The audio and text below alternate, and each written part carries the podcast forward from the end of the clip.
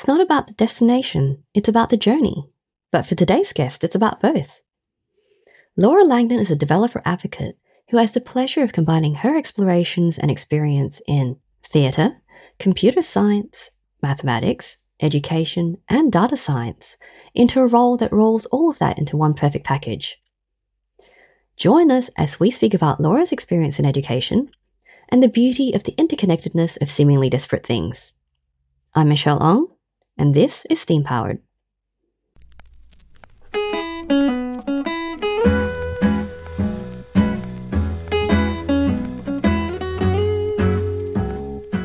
Good evening, Laura. Thank you so much for joining me today on Steam Powered. I'm really looking forward to speaking with you today about your journey.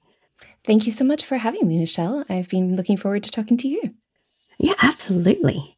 So, you've had an interesting journey from what you've told me. And one of the first things that you, well, one of the first things that I'd like to bring up is the fact that, you know, you said you started college at 15. So, does that mean you skipped a few years at school? Um, no, it means I opted out of finishing high school. I left high school and went to college instead. We have a system in California called the community college system, which is pretty common in the States and maybe Canada. California's system is a little bit different in the sense that our community colleges are not primarily vocational programs or what some places call technical programs and, and that kind of thing. They are feeders for the California State University and the University of California, which combined is most of 100 campuses, actually, because California is huge. And so, so going to a community college in California doesn't mean the same thing as it as it means in lots of other places in terms of like the kinds of classes that you take there and so on. Cool. So you opted up because you felt like it wasn't really for you anymore for high school and you just wanted to get straight into the college and focus your programs? Um, it sort of did turn out that way. The, the original impetus was that I had a fainting disorder and I kept passing out. And eventually, my high school, it was fairly disruptive because the policy was they had to call an ambulance every time. And that meant that the ambulance crew would like empty out whatever room I was in and so on. And so it was, it was disruptive for the school. And so after that had happened a few times, they asked me to maybe please not come back until I could stay conscious. That, um, that's not exactly how it works. um, it ended up kind of being that way, though, because it turned out that I didn't faint anymore once I wasn't there. Oh, that's interesting. So, mm-hmm. and, I mean, almost. I I didn't faint unpredictably. I still faint potentially for blood draws. If I have a blood draw and blood drawn when I haven't eaten, then I know I'll faint. But I know it's going to happen. I can faint sitting down without like falling out of the chair. Now I'm fairly good at it. But the unpredictable, like random fainting, didn't happen anymore. Wow! After I left, um, and I was perfectly happy to not be there.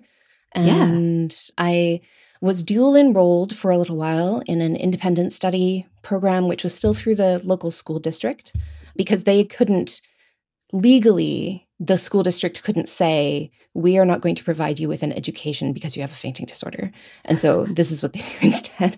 And I was dual enrolled there and at the community college. And I liked college way better than I liked any kind of high school, including independent study. And so wow. I took what's called the California Proficiency Test, which is sort of like the GED. I don't know if you've heard of it in the States. It's like a leaving exam that you take if you're not actually enrolled in high school anymore, say. And this is this one is only recognized actually in the state of California. And I said, okay, bye. you know. Quite reasonably so, I think, too. I just I, I was much happier there I joined, you know, student government. I was elected as the student representative to the board of trustees when I was 16 and it was just a much better it was a better fit. Yeah, absolutely. So what about college was actually the better fit? In college there's less busy work. Less I mean especially, you know, students usually know when what they're being given to do is busy work. And so there's this this tension of like, I know that this is nonsense. You know that this is nonsense. And we're both like going through this. I'm going to do this assignment. You're going to grade it. We're all going to hate it. So why are we doing this? I mean, not that everything that happens in, in high schools, and I had some teachers who were really, really excellent and, and it wasn't busy work, but there was just a lot less of that in college. A lot more treating you like a whole human in a sense. Yeah. I can understand that. And also because I guess if you're doing more focused studies as opposed to generalized studies, it feels like there's a bit more purpose as well. Sure. Yeah. And you, you get to choose. You don't, it's not handed down to you. You get to choose your classes each semester and so on, which was super fun for me. So I have ADHD. It was not yet diagnosed. I was not diagnosed until I was in my 30s, but it was great because I got to try. I majored in about nine different things over the course of several years. So even though I started college early, I didn't actually finish my bachelor's degree until I was 30. Ah. But that was because I ended up having a, a long pause early on. I had two babies. Yes. And so then I came back to it. But the switching the majors a lot of times definitely slowed me down. But I don't I don't think of that as a problem. It was a feature, not a bug. it's a good way of looking at it as well. And I guess it's come up for quite a few times where people are saying, well, when you actually go to university or college, you're being asked to make a fairly big choice about what you want to do at a time when you're still trying to figure out who you are and what you want to do right. with your life. Right. So, you know, for some people, they have that very clearly in their mind, and that's awesome. But for some other mm-hmm. people, it's like, no, I want to explore things. I want to try stuff out and figure out whether this is for me or not, because this mm-hmm. is what I'll be committing a lot of my time to doing in the future. Right. So it's quite reasonable to explore stuff. Mm-hmm. And yeah. yeah, so when you were going through that process of exploration, what kind of, I guess, thought process did you have in terms of what you were looking for?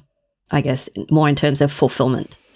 I was always convinced that whatever I had just decided was my thing was going to be my thing forever. I didn't get the hang of that not being true for some years. There's also the prefrontal cortex doesn't finish, you know, baking until you're 25 and in fact, I was 25 when I picked no, I was 26 when I picked finally picked my eventual major that I that I stuck with and I never I never looked back at that point. And then I ended up being a professor. And so I observed a lot of students. And my so called returning students, the students who were not 18, they were in their late 20s or 30s or 40s. Some, I had a student in her late 60s. They thrived academically in a way that most of my 18, 19, 20 year old students did not. Even my students who were getting excellent grades most of them were not thriving academically. Like they weren't loving the academic part.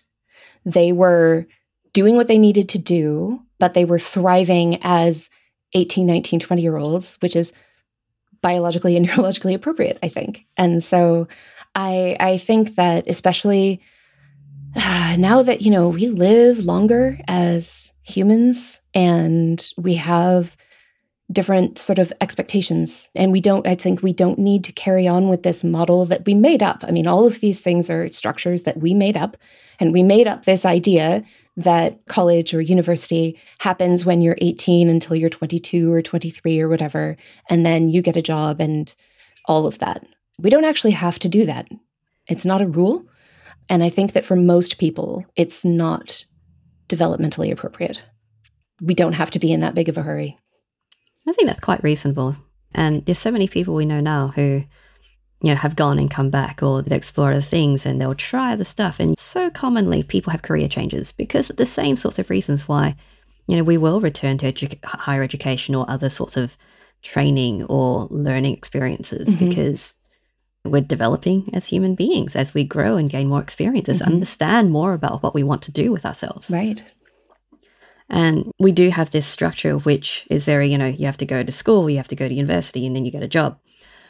And in some other countries, the UK and Australia, a bit less, they encourage a gap year where they, or I don't know if they still encourage it, but you know, they like people to explore that idea. Where Mhm. you take a year off between high school and university, do some stuff, hopefully something productive for you rather than nothing, hmm just to find out more about where you want to be hmm and who you want to be. And I think you're still young at that point, hmm but at least you've had the opportunity to explore that. Right. And I think that is quite important. hmm Yeah. But yeah. So I'm I'm all for the gap year. I'm for the gap seven years. exactly. I'm not Mormon. I'm very far from it, but I think that they had a brilliant idea with the missions. So you take these, you know, 18, 19, 20 year olds and you send them off to go make themselves useful. And their paradigm of what's useful to have these young people doing is not one that I share.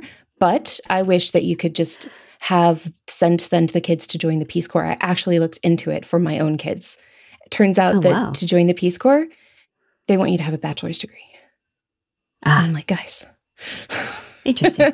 you're harshing my vibe. but yeah, it is a good idea though, getting the opportunity to do all of these sorts of things beforehand, getting more world experience. Mhm. And I've tutored at uni before, and you know, I was a uni student before. Sure. And some of the students, they approach the classes in a different way to the ones who haven't traveled, the ones who haven't had a broader world experience base, approach their studies in a different way to the ones who have.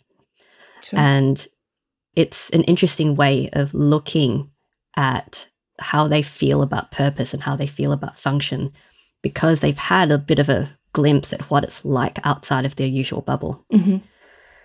Yeah. So, how did you come to settle on mathematics after your various explorations?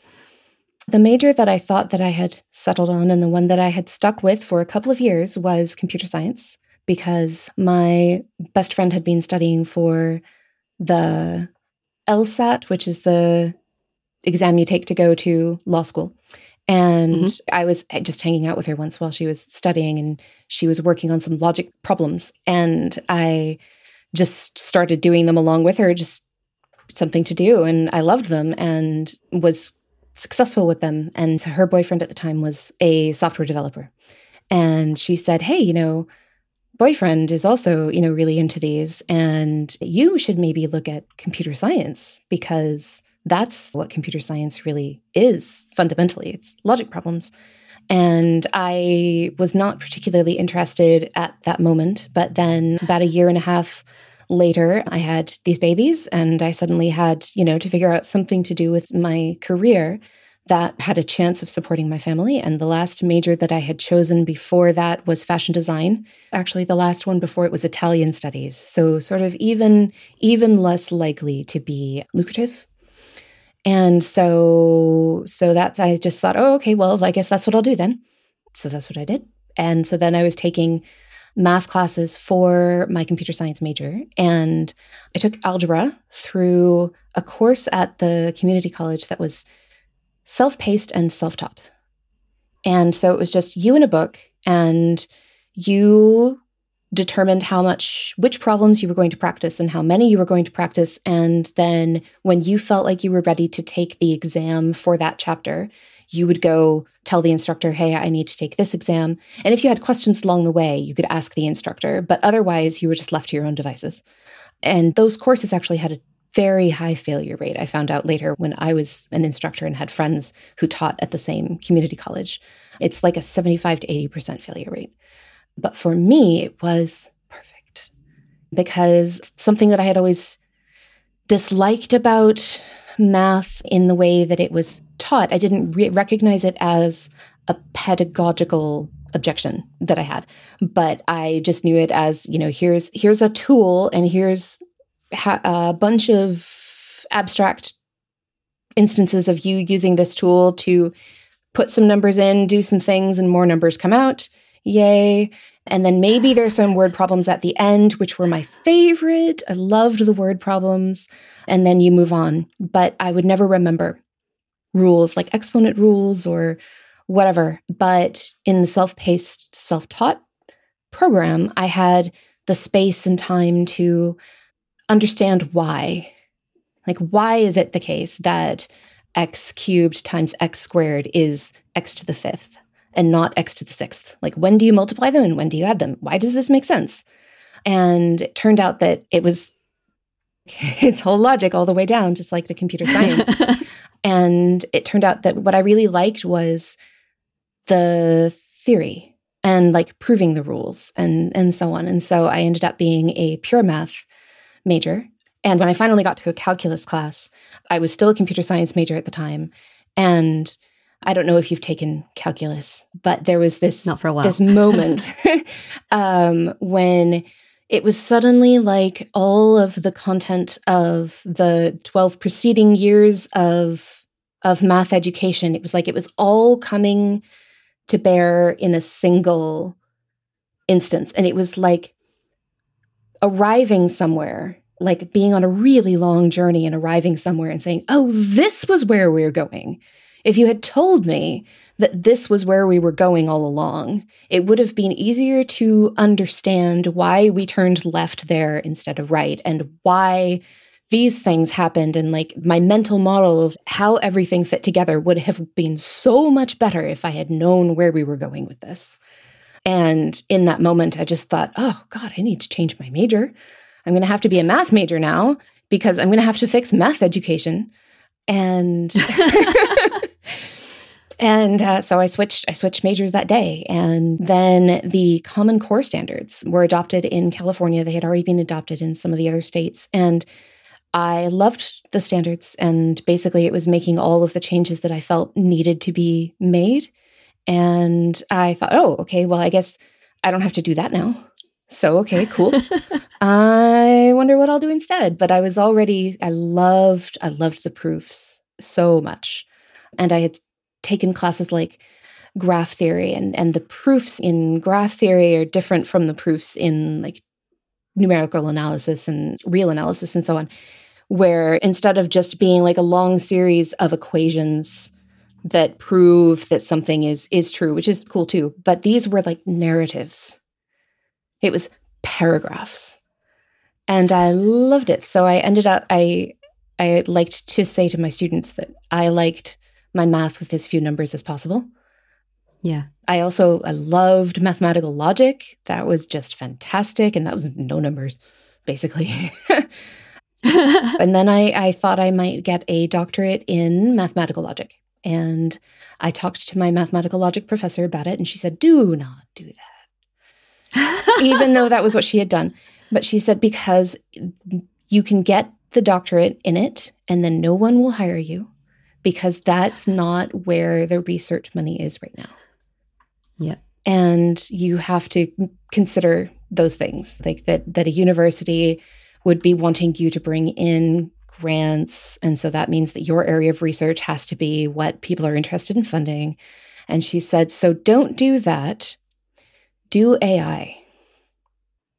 because that is the application of mathematical logic. That's the sort of the closest thing. And that gets funding. Yes. And I thought, oh well, that's very nice, Dr. Han, but I really just want to do do the math. But then a couple of years later, when I had realized that I didn't have time to do a PhD. I did a master's, but I just didn't have time to do a PhD because I really needed to get a proper job. So I thought, okay, well, I'll put that on the shelf and I'll just be an adjunct math professor. And then I found out what adjunct professors earn, which I had honestly never thought to ask, which was ridiculously naive, but I just assumed because I had lots of professors who were adjuncts. And I just assumed that they were making a living wage because otherwise, why would they do this job? and it turned out that that was a faulty assumption. And then I found out what the associate tenure track professors were earning, which was still half of what is actually considered the poverty line in Alameda County, which is the county in which I live. And I'm just like, okay. I think I'm just going to have to get out of academia altogether. Yeah, that it is a very very tough choice, but you know a lot of people underestimate the value of using salary as criteria for choosing where you're going to go and what you're going to do. And there are a few academics I've spoken to who have said that they've gotten out of academia purely, well, not purely, but because they'd have to work multiple jobs in order to have, you know, a, a way to live comfortably. hmm And that's not viable and that's not practical. And then once you, you know, if you decide to factor kids into the equation later on, even less practical. hmm So, yeah, never underestimate looking at a salary to make your choices. Right, right. Yeah. More fool me. exactly. But, you know, you, you know now. I do. I do. And now I told my students when I knew that it was my last day teaching, I was actually teaching students who were future teachers. And in the last 15 minutes, I said, okay, y'all, did you know that salaries for public employees are also public information? Did you Hmm. know that this is the link where you can find out what you would actually earn as a teacher? And I had three of them tell me on the spot, oh, I'm going to have to do something else then. Because they also assumed that teachers made a living wage. And it's one of those problems where they're talking right now about teacher shortages. Mhm. It's like, yeah, this isn't helping the situation either if you're not paying them to do all this amazing work of cultivating the future generation. Exactly. You know, they need to be able to survive as well. Yeah. Well, and what is it teaching the future generation? That teaching is, I mean, there's, it's not an accident that it's referred to as a vocation, which is like priests and nuns and monks and whatever, you know, who actually take vows of poverty. And the folks, uh, the professors that I know, they are married to people who earn more money than they do and that's that's how it has to go and Yeah. i just decided that i couldn't be part of a system that shuts out people who don't have a partner who earns you know enough to make up for the fact that they don't or can't work multiple jobs and things like that because this is this is an inclusion issue yeah. And it affects quite a few other occupations as well. Another guest was speaking about how she was involved in areas of social work and spaces where the whole point of the job is making sure that other people are cared for. They depend a lot on volunteers and they depend on a lot of women who are the ones doing the work yeah who have husbands who can support them That's right. because they know they can't pay the women hmm to do this kind of work. And like that's subtly exploitive because you don't Mhm. realize until you enter that space that this is kind of how it's working. But yeah, we'll leave it at the fact that it some of these areas are quite exploitive. Mhm. but you know, getting back to the pedagogical stuff, because I found that really interesting because some of my friends who have gone into pure math said, you know, you don't understand when you're at school because the math they teach you there is really boring and it's hard to understand and you're not often given the space to understand it. right But once they discovered pure math, they went, why didn't they tell us this before? This is this is the good stuff. exactly You know, we're, we're getting shortchanged here. right This is the amazing bit. hmm And it is about the way they teach it because I also remember I, I was terrible at calculus Mm. and it was not helped by the fact that I had a teacher who told me that I needed a miracle to pass rather than helping me get the resources to learn. lovely And I had to do a bridging course to do computer science in calculus to support the fact that I did so poorly in high school. hmm And I ended up being the person some of my peers came to to help study because I understood material better than they did at that point. Because I Oh. was then in a space where I actually felt comfortable with the material. And it's the stuff that I failed miserably when I was in high school. hmm And, you know, I couldn't do it now, it's been too long. But just reflecting on that time when I was in that space where my classmates were saying, Can you help me with this? And I could. It's like, there's clearly something amiss here Yep. something has changed in the way that the material has been presented to me hmm and it makes more sense than it did before Right. right. yeah so it, it definitely is a case of some people yes aren't very good at the thing but at the same time maybe you're not being given the material in a way that works best for you and if you don't want to quit find a different resource to help you out. Mhm. And I think that's one of the big things people need to learn at school and university, especially with hard content. Right. And I mean even even being aware that other resources exist. That there are different ways of presenting the same sort of the same material. You can think of it in so many different ways. Yeah. That's that's a big one. It is. And I mean, hopefully now it's a lot easier to do that and get access to that kind of thing than it was when I was at school. I think it is, but I think that it's also easier to get access to crutches that feel like they're helping, and maybe they are depending on your goals. But, you know, it's very easy to go online and get something to solve your exam for you, but they're not helping you understand what the why and, so on. And so that even as a former professor, you know, if if this course is just a GE course and you just need to pass this class and you're not going to use this material in your next classes, then I feel like it's sort of up to you to decide what you want to get out of the course. You know, if if you just have to take this course and you would not choose to take this course, then you know, maybe it didn't hurt my feelings when students were saying, you know, this is I I would not be in this course if I had a choice. Like, I understand. I will try I will try to make this as pleasant an experience as I can. and sometimes that's just the case because of the way courses are designed. And I know in some cases where, you know, there are core units that have to be taken, you can ask if you can Mhm. draw the credit from somewhere else that can be considered equivalent without doing that specific course because realistically you're not always going to need all of those core units for what you want to do especially these days the way the fields and the courses are a little bit more flexible than they used to be.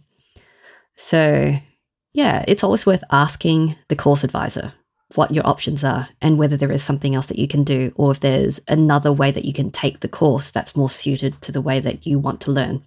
In my dream world, there wouldn't be a discrete well, the discrete math is a course, but I, I mean, it's a, in like a separate math course necessarily for the kinds of math that gets used in physics and chemistry and engineering and all of those places where you're using arithmetic directly to solve your physics problems or or whatever. That the math would just be taught in the moment. You know, so here's a problem we can try all of the tools that we already have to solve this problem. We're going to run out of tools. And then we can say, okay, I think we need a new tool. And that is the moment to introduce the derivative. you know, for instance, yes because like, oh, well, just taking these averages over and over and over again, that's getting pretty tedious. Wouldn't it be nice if we could just do this once? And oh, guess what? We can. Exactly. And you, you're turning into an applied mathematic lesson as opposed to literally a more theoretical kind of things. Like you're learning this for the sake of learning this, but we can't give you a real explanation for why you'd be using this in terms of what you're doing right now. Right. Right. Yeah. I mean, and I'm all for the theoretical Yes. math. That was that was the part that I liked. So I'm, I'm certainly not opposed to teaching it. But it has a place. Yeah, yeah, and I think that people could get a lot more out of it if it if I mean, I think that a lot of subjects should be more integrated. yes. And, you know, Yeah.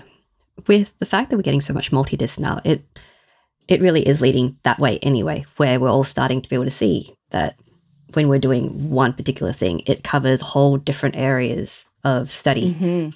And this is where we can pull from each one of these different areas the bits that we need to be able to achieve that particular objective, rather than saying, Mhm. right, you're studying this, and then you're studying this, and you're studying this, and there's no context for it. Yeah. Ah, so many things to do to pedagogy.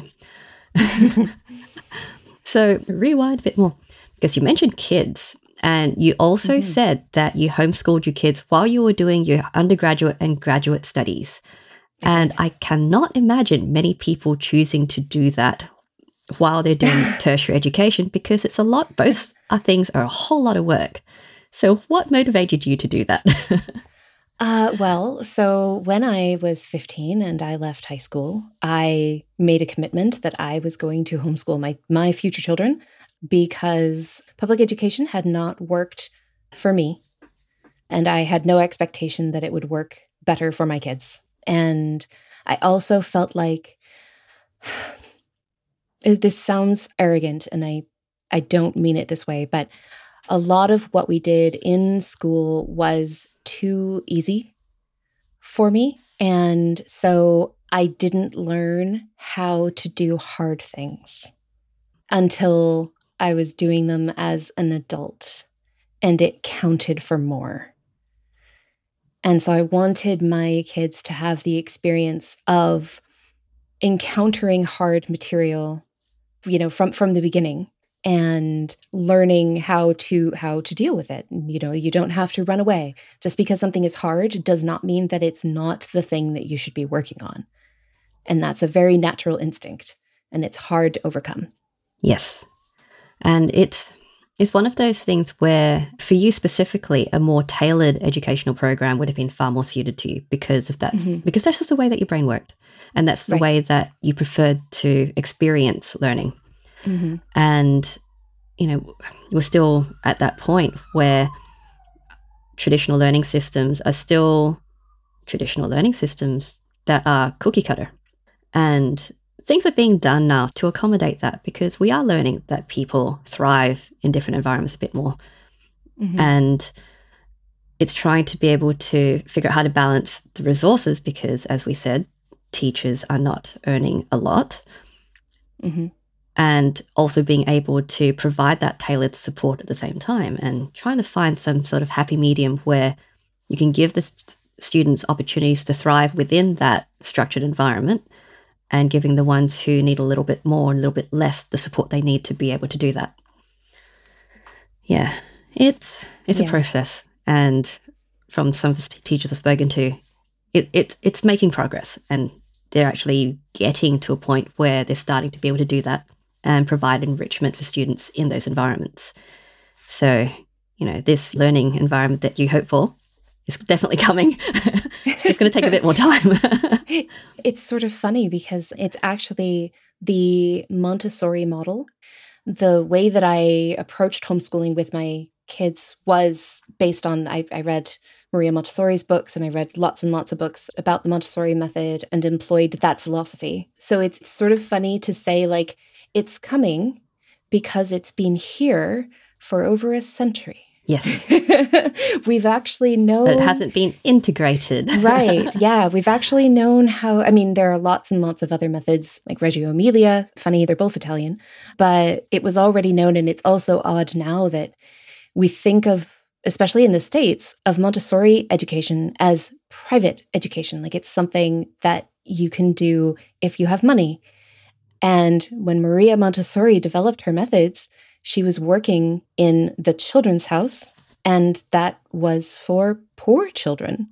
So all of these methods were actually developed for, I think that they work really well for most children, but the audience for which they were designed it was actually poor kids and so it's not the case that there's something inherent about a montessori education that is like i've heard people say you know oh the Montessori method works well because of selection bias, essentially. Like the kids who are attending Montessori schools already have access to a lot of the best resources anyway. They are probably not hungry. They have all of their, you know, physical needs met and so on. And so that's why kids who graduate from Montessori schools are often quite successful academically. Yeah. Well, I think there are a lot of factors there that will contribute mm-hmm. to success and failure in that case because mm-hmm. the things that they listed, yeah, absolutely. Oh, for sure. There are definitely students in the public system where if they had those base needs met, they would do a lot better too because, you know, base needs need to be met. But, you know, you have to think about all the other things as well. And mm-hmm they're applicable in both systems. It's just mm-hmm. that some kids do fare better in one than the other. And mm-hmm. yeah, it again, it's giving people the opportunity to explore which one is the one that mm-hmm. suits them and suits their needs and their environment and their situation. Yeah. In Amsterdam, parents can choose which schools to send their children to. And there are public Montessori schools. In fact, one of them is a, is the school that Anne Frank went to before she went back to to Germany. And that's so interesting to me that you can have that freedom to choose a public Montessori education, or you can choose a different style because this is what works better for your kid. And that's just so perfect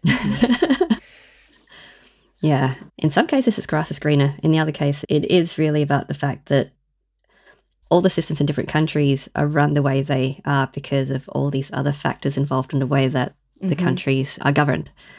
And it's like, well, right. you just, it'd be so nice if we could just cherry pick things and hope that they fit. Oh, yes. yeah. Yeah. Like we can, we can just look at all of these systems and say, let's just take all the best bits. It would be an interesting experiment. I don't think anybody's ever done it. it's an interesting experiment. I think it'd be awesome if we could give that a go. I, I mean, obviously, mm-hmm. so many things need to happen in order to make that viable. Right. But being able to see what happens when you cherry pick these things and plonk them into a specific country that doesn't normally do these things and just see what happens. Mm-hmm. See, now that's what we should use mm-hmm. AI to do. Let's mm-hmm. simulate this. Let's see what happens. That's something I was fairly interested in doing actually when I maybe this is too soon to be talking about when I thought I was going to be a data scientist. I was particularly interested in a particular sub-discipline of AI called reinforcement learning, which is what is used to teach robots, for instance. And DeepMind did experiments where uh, they had like a red team and a blue team, I think it was, and they played hide and seek. It was delightful. And they had the team that was the hiding team, say the red team, they had little cubes and they could move these cubes and they could hide behind the cubes and the blue ones couldn't find them. And so then the blue ones would get, you know, if you lose, you get a penalty or whatever. And then the blue ones would learn to find to go around the cubes. And then the red ones would start stacking the cubes and they're making a wall. And then eventually the blue ones learn to go over it and, and so on. And I was thinking that that would be an amazing way to figure out where public transit should be. If you give it the map of a city and say, these are, this is where all the houses are, this is where all of the grocery stores and like everything except say the roads. I mean, I guess you'd be able to infer where the roads are, but give it absolutely no information about where you want the transit to be and just see what it does. There is somebody I think you need to get in touch with. I've just spoken to her recently from Polywork. Her name is Helen McKenzie. And just to give you an idea, her social media handle is Helen Makes Maps. And she is in data sciences and she mm-hmm likes to analyze these little things to find out where things are and why. And yeah, mm-hmm. so definitely you can go both directions with that. Figure out what you want to do, figure out where's mm-hmm. the best place to do it, go backwards. But yeah, I reckon you need to look into right. what she's doing. oh yeah, that sounds sounds super fun. Absolutely. So from mathematics, slight deviation mm-hmm. into data sciences, and then how mm-hmm. did you get into technical writing? Because you can see sort of the progression there. But what was it about technical mm-hmm. writing that made it your new thing? Yeah, so until I guess December of 2021, I was going to be a data scientist. I had sort of been dragging my feet because it turned out that I really loved teaching and I had gotten married and I was in a privileged enough position where I could keep doing what I was doing, even though I was making almost no money. And then because of COVID, we'd gone remote. And I loved teaching remotely. And also, I contracted pneumonia at one point, and my lungs were damaged a bit. And so I was particularly concerned about COVID and it was announced in the fall of 2021 that the spring of 2022, that semester, that we would be going back to in person teaching only. And we had previously never taught our math courses online. And now we were going back to never teaching our math courses online, which made no sense to me then. It makes no sense to me now. But that was the decision from somebody. And I didn't feel safe returning. And I explained to my department head that I could not couldn't return under under those circumstances. And the response was basically gosh you know that's really too bad. We don't want to see you leave but also there's the door. We we can't we're not going to do anything about that. And so i reluctantly gave up the courses that i had already been assigned for that spring and decided okay well i guess this is this is my sign. I've just got to get on with this data science thing so that i can continue to work remotely and I finished off that last class, barely holding it together. and then the following week on Twitter, people started talking a lot about technical writing. And I sort of wondered what that was. And I looked it up, and the Google technical writing course described it as the intersection of that a technical writer has skills in pedagogy basically and in coding. And i thought oh hey that's me. And i kept that thought to myself because i thought nobody wants to hear oh laura's switching careers yet again. Here she goes.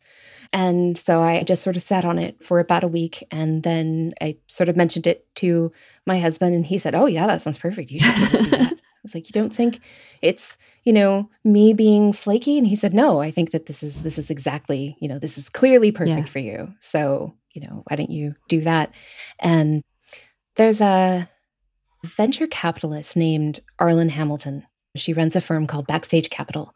And one of her sort of catchphrases is be yourself so the people who are looking for you can find you. And that is exactly what happened.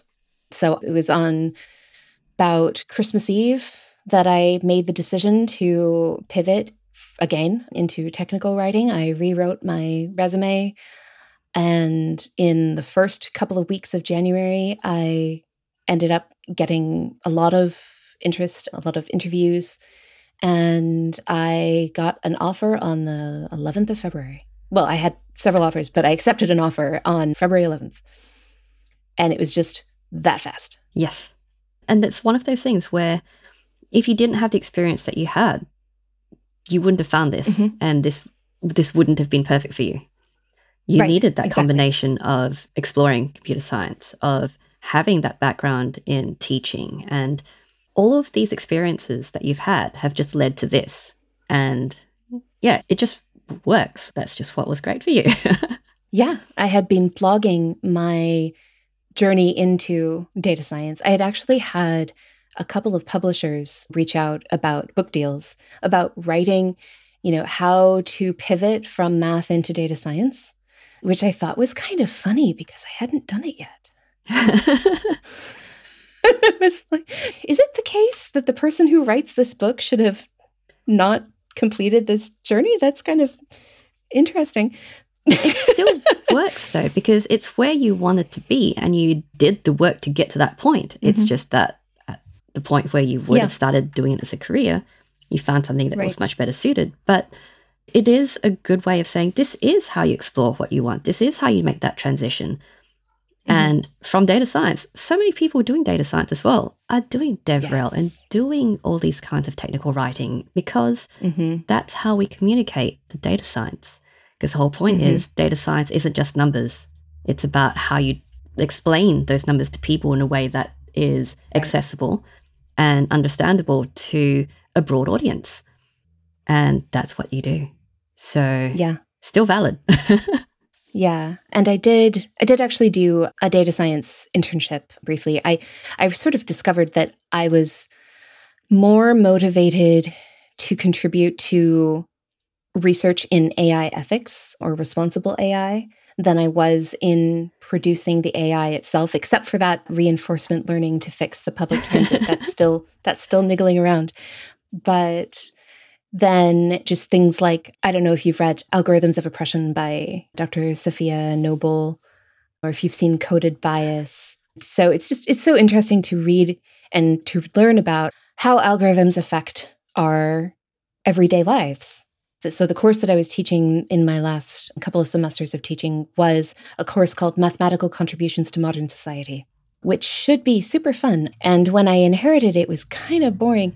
And I was trying to remind myself not to do unpaid labor, but I could not resist.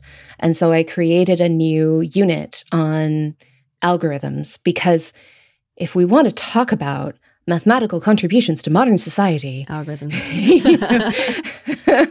especially because people frequently don't think of what this is under the hood is linear algebra all the way. That is all that is happening here over and over and over again.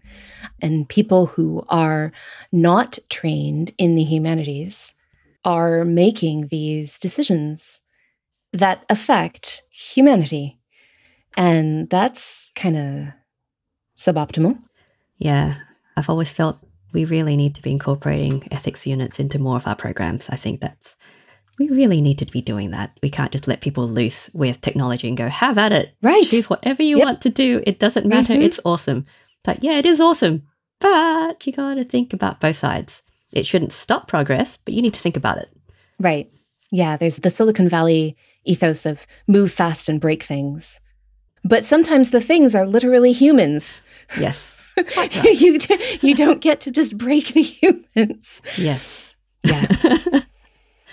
we need to be able to say, let's take a pause and think about impact and decide whether this is actually the way we want to go forward or whether if there's another way we can go forward. but it is a little bit as in DevRel, you do get to consider how how your product will impact your users and potentially people beyond your users, your users' users in our case. And there have been lots of opportunities for me to draw on that because the product that we're working on can be applied to databases. And one of the reasons that our particular product is great is because it protects personally identifiable information, for instance. And that's that's a big thing. Fair. Given how many breaches we've had lately, I think we really do need to be conscientious about this. exactly. Yeah. What data are you gathering? Do you, must you gather the data that you're gathering? And once you've gathered it, how are you protecting it? And do you have to actually keep it? Or, you know, can it be processed locally instead of in the cloud and all of these kinds of considerations. And so, all of these, as you were saying, all of these aspects of things that I was interested in and working on that sort of seemed almost disparate have come together in the developer relations role. It's amazing. So, mm-hmm. what does a day in the life of a DevRel look like? Yeah, so I just recently became not a technical writer and instead a developer advocate. However, my day to day job is more or less still the same because we're a startup. And so everybody wears lots of hats. And so my hat has a different label on it, but it's still my hat. Earlier today, I worked on our documentation and so that's, you know, drawing a lot more on the pedagogical sort of foundations that I built up. And then last Friday, I was doing a, a live stream with somebody from the Python community because they also work on extensions and we're in the extensibility space and that kind of thing. And so the two sort of primary types of work that I do are live streams and documentation at the moment. What's going to happen when we roll out support for Python because our product depends on WebAssembly and WebAssembly is rolling out support for Python. It's very quick, but feels sort of slow for folks who have been waiting for an entire year and and so on. So that's very exciting. And so then I'll be taking on an even more public role as sort of the public face of Python for our organization. That's very cool. And it's great because you get to do your virtual teaching and your docs and being exactly. able to talk about topics like this and really able to, you know, start talking to people as part of DevRel, the ethics of using all this wonderful technology to do what they're going to do. Exactly. So yeah, it's all coming together. Yeah. It's so great. I pinch myself all the time thinking, you know, how I've been so lucky to have ended up in the exactly perfect place for me. Exactly. So, yeah, you don't have to worry about the fact that you've switched all those things because, as you said, it's a feature. Yeah. I mean, even the Italian studies. One of my coworkers is Italian, and sometimes he says things in Italian and then he translates. And I said, I actually, I knew what you said. Absolutely. You never know when these skills that you pick up are going to mm-hmm. come in handy. my my very first major was theater. And a lot of us in DevRel, I mean, almost all of the people in DevRel that I have actually asked were at one time a theater kid. Of course. Uh, yeah. yeah. I know a lot of people who are in SciComm and all those sorts of areas where part of their work is about communications and they've got some sort of theater or panto background. It's like, yeah, it's just skills you develop and that's what makes it makes you good at what you're doing. Yeah, I was on a speech team. We ended up going to, you know, the national tournaments and so on. And so all of these things just come together. Yeah, absolutely. Like it just adds up to mm-hmm. all the things that you need to be able to do your mm-hmm. job the best that you can. Yeah. cool. So, yeah, this has been such an incredible conversation, Laura. Thank you so much for sharing your journey with me. And, you know, you can see with perspective now that your journey has been cultivated rather than ad hoc even if it felt that way at the time. Yes. And for a lot of people, that is the case because they're not quite sure what they want to do. But this is a thing that fascinates them. And so they explore it. Mm-hmm. And in the end, that's exactly where they need to be. Yeah. Yeah. And I wish that for for everyone. Absolutely. So, lastly, what advice would you give someone who wants to do what you do, or what advice should they ignore? I, I'm going to circle back to Arlan Hamilton be yourself so the people who are looking for you can find you. And the advice you should ignore is the voice in you that tells you that you should do something different, do something that isn't you. You know, it's the voice that says, you know, you, you should do this other thing that's boring to you because it's got better job security or something. And like, not to say that that's not something that you should do maybe for a bit, while you're finding another outlet for what you are into that does have job security. Because it's all experience anyway. Mm-hmm. And, you know, sometimes you really do have to make those choices to do the thing you don't want to do for a little while in order to be able to do the thing that you do. It's just part of the path. yeah. But you don't have to. I guess for a lot of people, I think their job is just their job and it's not something that they love to do. It's just something that they do. And if that feels good to you, because that makes it also easier to leave work at work, which is hard for me. It's not to say that that's like an invalid way of doing things. You know, if that works for you, then that's great. But f- it would not work for me to do a job that is just, I just do this job and then I, I have to love it or it's not going to work out. Exactly. And it's one of those things that once you get older, you realize that yes, it's okay to do work that you're not completely passionate about mm-hmm. if it allows you to do something that you are. Sure. And it's not saying that you're not committed because a lot of mm-hmm. people are worried that if that's not the case, it's because they lack commitment. Mm-hmm. It's that, yes, you're committed to what you do. If you're not committed to the what you do, find a different thing. Mm-hmm. But you don't have to be all in on it in your heart. Right. As long as it f- fulfills you and it creates balance for you in mm-hmm. other ways, mm-hmm. that's still valid as a choice. Sure. I think it's especially common in tech for there's a narrative like if you don't love code, like if you don't code in your free time, then you shouldn't be here. And I think that that's, you know, that can get in the sea. Yeah. but it should be especially for something you're going to spend, you know, 40 hours a week or more doing, optimally, it should be something that you really enjoy. Yeah, it should, because it's a long time to be spending on doing a thing that you don't. Mm-hmm. yeah. And the you need to dev in your free time thing. I remember when that was huge. Every job ad said that we only want to hire people who live and breathe code. It's like, I think you actually want people who are a bit more well rounded rather than just only living and breathing code because if you're interested in other things, it allows you to be better at what you do. Right. Yeah. I saw something recently, somebody said, and I wish I could remember who don't spend all of your time becoming a senior engineer and remaining a junior human. Yeah. That's a good one. It is. You need perspective. Mm-hmm. Mm-hmm. Awesome. Well, that's amazing advice. And yeah, thank you again so much, Laura, for having this incredible conversation with me. I've really enjoyed all of your insights and your reflections in your life and what you do now. So, if people would like to know more about what you do, where can they go? I have a personal website, lauralangdon.io, and I am on the Hachyderm server on Mastodon, just Laura Langdon at hachyderm.io. Oh, and Twitch, which is also my name. Amazing. and uh, I will put all of those links in the show notes as well. So, again, thank you so much for this. This has been absolutely wonderful having you on this evening. Thank you so much, likewise. Yeah. And I hope you have an amazing evening.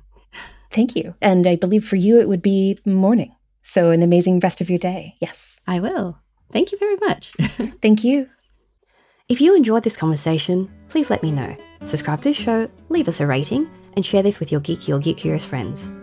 You can also support Steam Powered on Patreon under Steam Powered Show, the link for which will also be in the show notes. Thanks for tuning in, and we'll see you next time.